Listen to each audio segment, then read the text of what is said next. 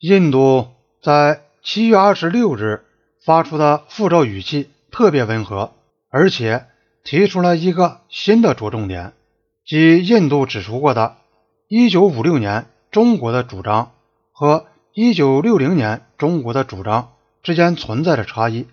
印度过去指出这种差异，并谴责中国侵入这两条线之间的地区，纯粹是为了说明中国。是在继续扩大他们的要求，并推进他们的阵地。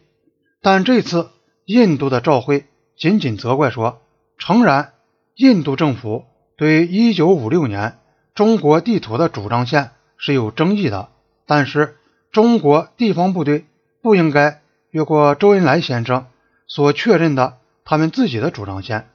召会紧接着提醒北京说，在一定的条件下，印度准备。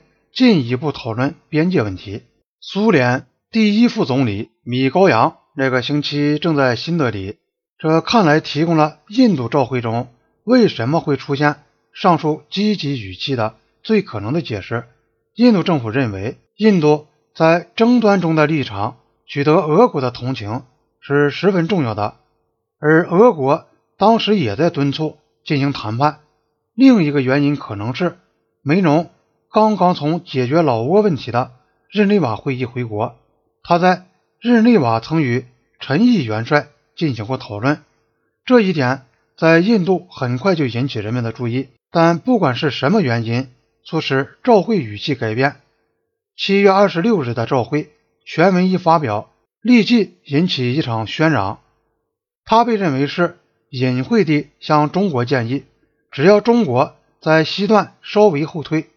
撤至他们一九五六年主张线后面，印度就将开始边界问题的谈判。在议会中，这个议会被说成是可耻的，一个最令人震撼和出乎意外的文件。但这还不足以充分表达它所引起的愤慨。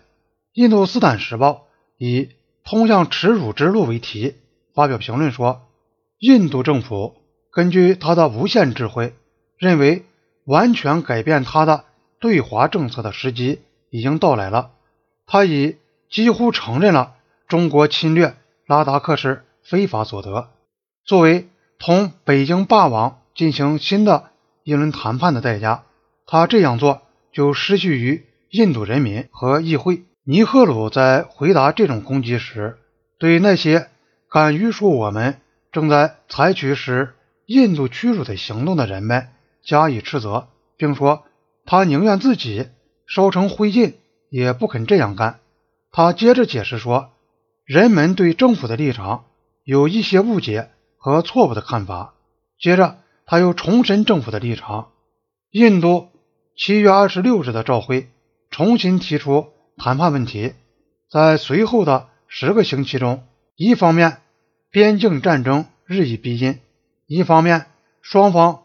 就派出代表再举行会议的可能性交换了照会，这是和平解决争端的最后机会，甚至是既不解决问题也不发生冲突，而是保持原状的最后机会。因此，必须详加叙述。同以往一样，印度的基本立场和这次交换照会中的语调上的变化，完全为隐晦的语义所掩盖。这些语义像是一种密码，只有始终记住密码的底本，才能够理解它的含义。七月二十六日照会的要点是这么一句话：以目前的紧张局势得到缓和和适当的气氛创造出来之后，印度政府即准备在一九六零年官员报告的基础上重新讨论边境的问题。印度政府的批评者。根据这句话以及照会中明显强调要中国有限地撤退到他们一九五六年的主张线这种提法得出的结论，认为政府正打算全盘推翻过去的政策。但是如果把它同以前的外交信件联系起来看，北京当然是会这样联系起来看的，就可以看出这份照会。并没有改变印度的一贯立场。新德里准备在以适当的气氛之后就进行谈判，但他曾一再声明，要创造这种气氛的唯一方法就是要中国从印度在西段所主张的领土上撤退。按照印度的用语，这就是中国军队从印度的领土撤出，以恢复原状，从而创造有利于边界谈判的气氛。印度在一九六二年。三月十三日的照会中写道：“印度政府希望中国政府从这块领土撤退，中国军队撤离其自一九五九年以来侵入的印度领土，从而恢复现状。这是为两国政府就边界问题举行任何谈判创造有利气氛的必要步骤。印度的立场是斩钉截铁的：中国必须首先从印度。”所主张的领土上撤出一切人员，才能举行任何关于边界问题的会晤和谈判。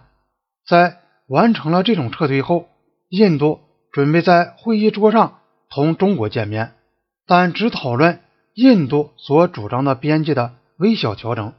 北京人民日报看到了要害：如果中国接受这种谈判的条件，印度方面甚至不经过谈判。